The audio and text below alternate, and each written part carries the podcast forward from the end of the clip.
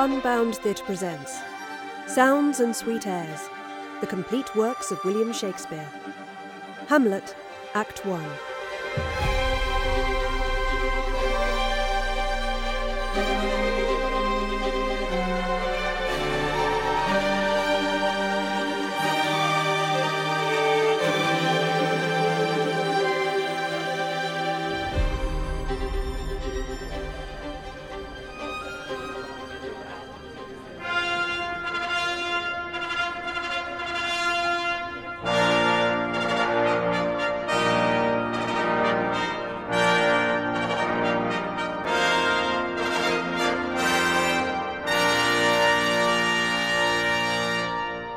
Yet of Hamlet, our dear brother's death, the memory be green, and that it is us befitted to bear our hearts in grief, and our whole kingdom to be contracted in one brow of woe.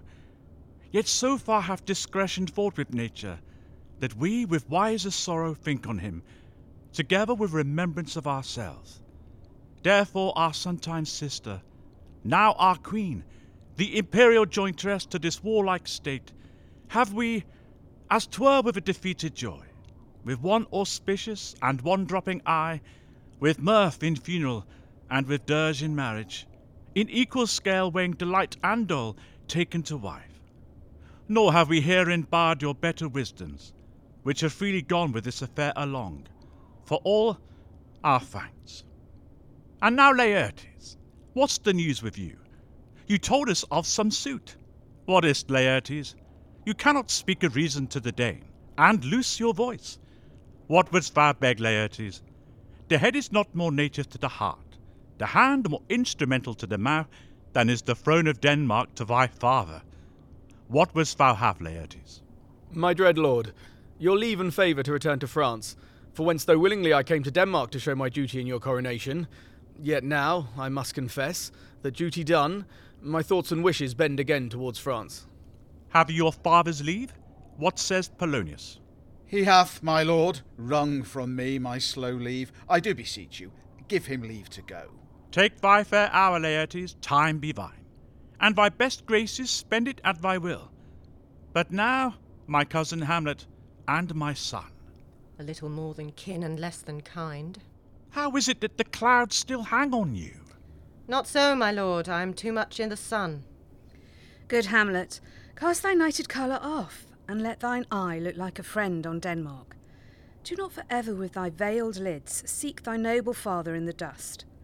Thou knowest his common, all that lives must die, passing through nature to eternity. Ay, madam, it is common. If it be, why seems it so particular to thee? Seems, madam. Nay, it is, I know not seems. 'Tis not alone my inky cloak, good mother, nor customary suits of solemn black, nor windy suspiration of forced breath, no, nor the fruitful river in the eye, nor the dejected haviour of the visage, together with all forms, moods, shows of grief that can denote me truly. These indeed seem for their actions that a man might play, but I have that within which passeth show, these but the trappings and the suits of woe. 'Tis sweet and commendable in your nature, Hamlet, to give these mourning duties to your father.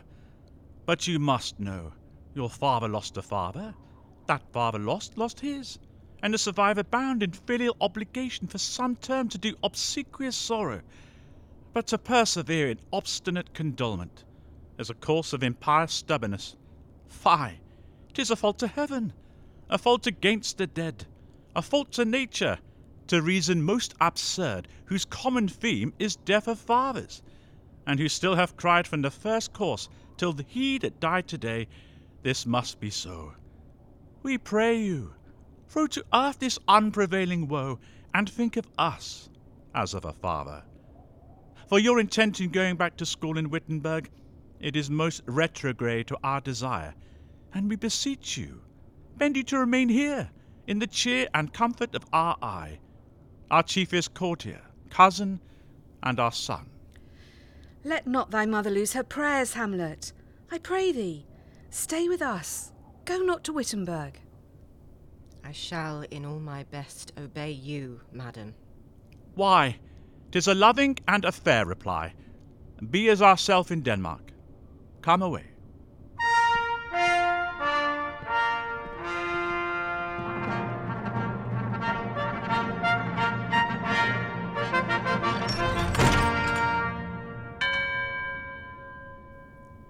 Oh, that this too, too solid flesh would melt thaw, and resolve itself into a dew.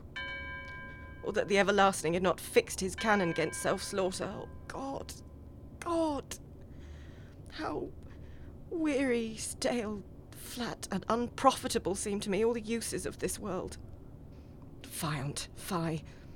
It is an unweeded garden that grows to seed. Things rank and gross in nature possess it merely. That it should come to this.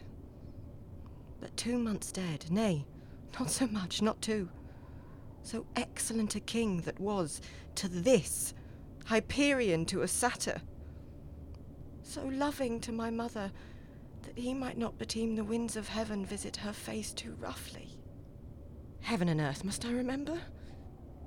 Why, she would hang on him, as if increase of appetite had grown by what it fed on, and yet within a month. Let me not think on't. Frailty, thy name is woman.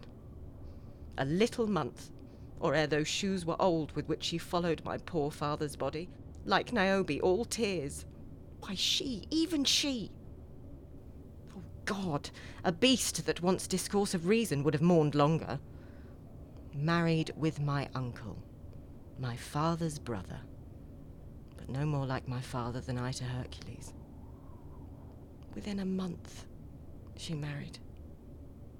O most wicked speed, to post with such dexterity to incestuous sheets. It is not, nor it cannot come to good. But break my heart, for I must hold my tongue. Hail to your lordship. I'm glad to see you well. Horatio! Or I do forget myself. The same, my lord, and your poor servant ever. Sir, my good friend, I'll change that name with you. And what make you from Wittenberg, Horatio? We'll teach you to drink deep ere you depart. My lord, I came to see your father's funeral. I pray thee, do not mock me, fellow student. I think it was to see my mother's wedding. Indeed, my lord, it followed hard upon. Thrift, thrift, Horatio. The funeral baked meats did coldly furnish forth the marriage tables. Would I had met my dearest foe in heaven, or ever I had seen that day, Horatio. My father. Methinks I see my father. Where, my lord? In my mind's eye, Horatio. I saw him once. He was a goodly king. He was a man. Take him for all in all, I shall not look upon his like again. My lord, I think I saw him yesternight. Saw who? My lord, the king, your father. The king, my father. Season your admiration for a while with an attent ear, till I may deliver this marvel to you. For God's love, let me hear. In the dead vast and middle of the night, a figure like your father appears before me and goes slow and stately by. I knew your father. These hands are not more like. Then saw you not his face? Oh, yes, my lord, he wore his beaver up, What, looked he frowningly? a countenance more in sorrow than in anger. Pale or red? Nay, very pale, And fixed his eyes upon you? most constantly. Did you not speak to it? My lord, I did, but answer made it none. Yet once methinks it lifted up its head and did address itself to motion, like as it would speak. But even then the morning cock crew loud, and at the sound it shrunk in haste away and vanished from my sight. Tis very strange. As I do live, my honoured lord, 'tis true. I would I had been there. It would have much amazed you. Perchance, twill walk again. I warrant it will. If it assume my noble father's person, I'll speak to it. Though hell itself should gape and bid me hold my peace.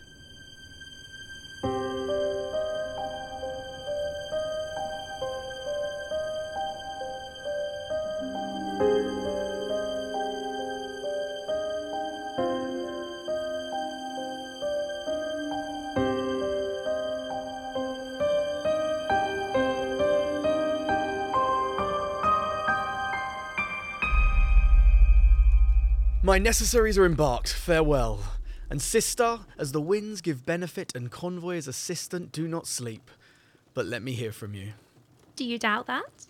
Hmm, For Hamlet and the trifling of his favour, hold it, hold it a fashion and a toy in blood, a violet in the youth of primy nature, forward not permanent, sweet not lasting, the perfume and suppliance of a minute no more. No more but so. Think it no more. Perhaps, perhaps he loves you now, but you must fear his greatness weighed, his will is not his own.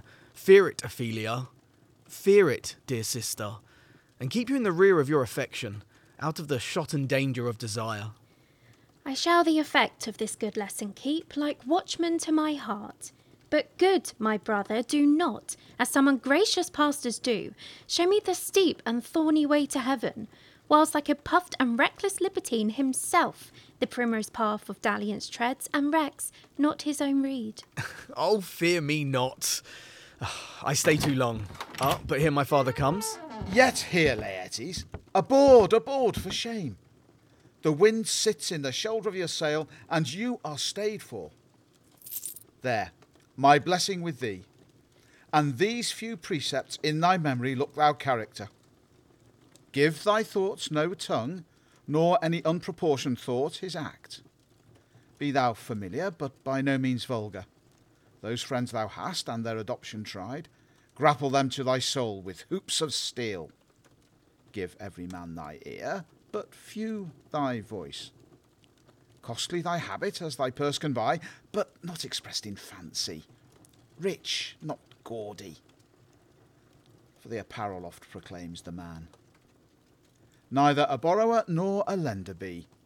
For loan oft loses both itself and friend, and borrowing dulls the edge of husbandry. this above all, to thine own self be true, and it must follow, as the night the day, thou canst not then be false to any man. Farewell, my blessing season this in thee. Most humbly do I take my leave, my lord. The time invites you, go, your servants tend. Farewell, Ophelia, and remember well what I have said to you. Tis in my memory locked, and you yourself shall keep the key of it. Farewell. What is it, Ophelia, he hath said to you? So please you, something touching the Lord Hamlet. Tis told me he hath very oft of late given private time to you. And you yourself have of your audience been most free and bounteous. I must tell you, you do not understand yourself so clearly as it behoves my daughter and your honour. What is between you? Give me up the truth.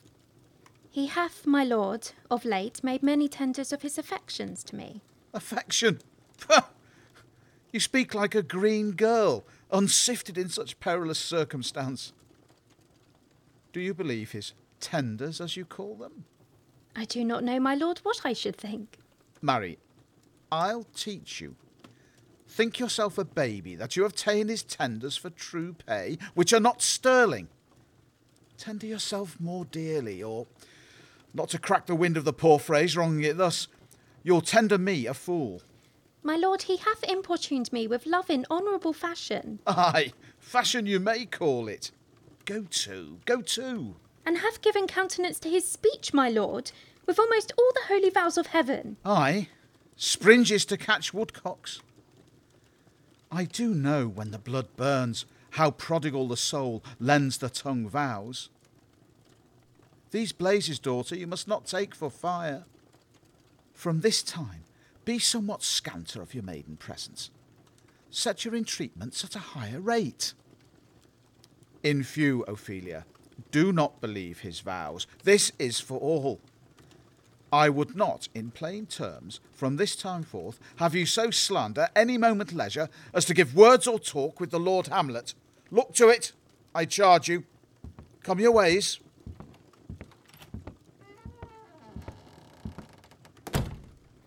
I shall obey, my lord.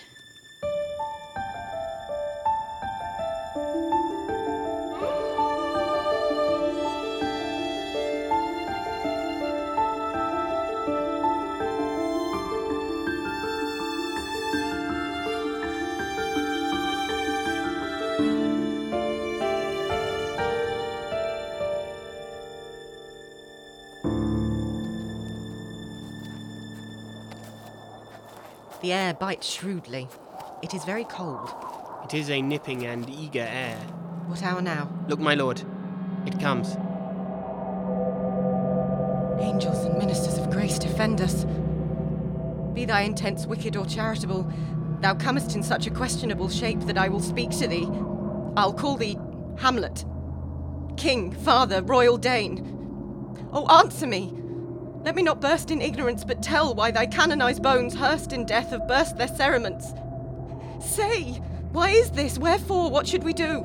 Something is rotten in the state of Denmark.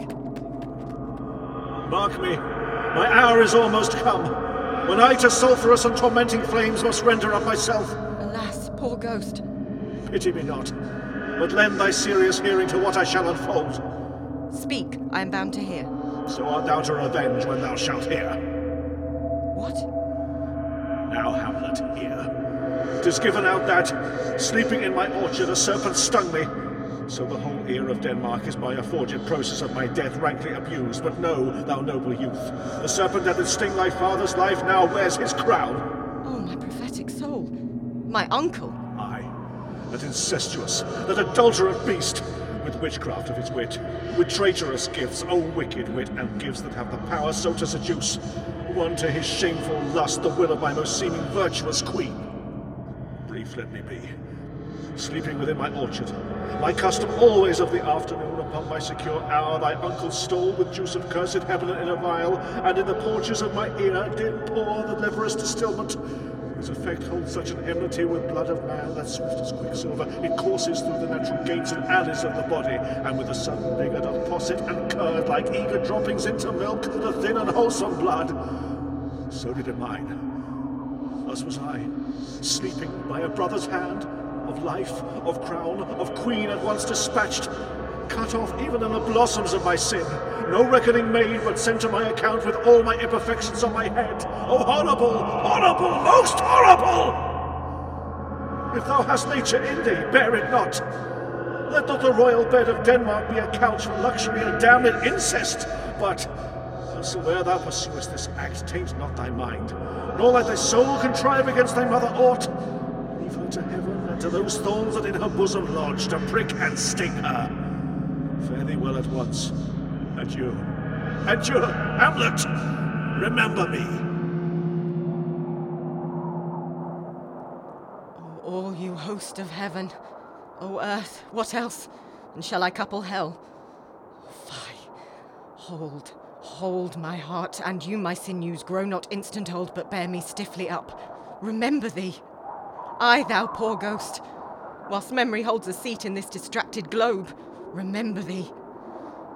Yea, from the table of my memory I'll wipe away all trivial fond records, all sores of books, all forms, all precious past, that youth and observation copied there, and thy commandment all alone shall live within the book and volume of my brain, unmixed with baser matter.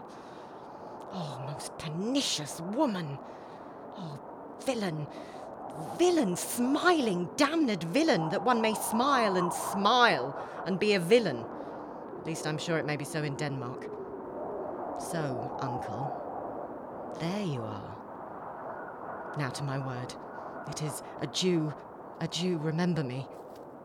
I have sworn. What news, my lord? Oh, wonderful. Could my lord tell it? No, you'll reveal it. Not I, my lord, by heaven. How say you then? What heart of man once think it? But you'll be secret. I, by heaven, my lord. There's ne'er a villain dwelling in all Denmark. But he's an arrant knave. There needs no ghost, my lord, come from the grave to tell us this. Why, right, you are either right. And so, without more circumstance at all, I hold it fit that we shake hands and part. And for mine own poor part, look you, I'll go pray. These are but wild and whirling words, my lord. I'm sorry they offend you, heartily. Yes, faith, heartily. There is no offence, my lord. Yes, by St. Patrick, but there is, Horatio. And much offence too. Touching this vision here, it is an honest ghost, that let me tell you. For your desire to know what is between us, oh, master it as you may. And now, good friend, give me one poor request. What is't, my lord, we will. Never make known what you have seen tonight. My lord, I will not. Nay, but swear it. Swear! Sayest thou so? Oh, day and night, but this is wondrous strange. And therefore, as a stranger, give it welcome. There are more things in heaven and earth, Horatio, than are dreamt of in your philosophy. But come, here, as before, never so help you mercy, how strange or odd soe'er I bear myself, that you at such time seeing me never shall note that you know aught of me, this not to do, so grace and mercy at your most need help you. Swear! Swear! I swear! Rest, rest, perturbed spirit. So, good friend, with all my love I do commend me to you. And what so poor a man as Hamlet is may do to express his love and friending to you, God willing, shall not lack. Still your fingers on your lips, I pray. The time is out of joint. Oh, cursed spite, that ever I was born to set it right.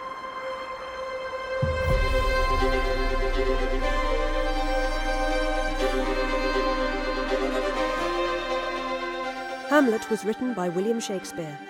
It starred Kati Herbert as Hamlet, Philip Donnelly as Claudius, Jac Knight as Gertrude, Stephanie Hull as Ophelia, Robert Aldington as Polonius, Daniel McGinty as Laertes, Gareth Johnson as Horatio, and Andrew Faber as the Ghost. Title music was by Dream Cave, additional music by John Bjork, and sound recording by Stephan Medhurst. It was produced and directed by Dario Knight for Unbound.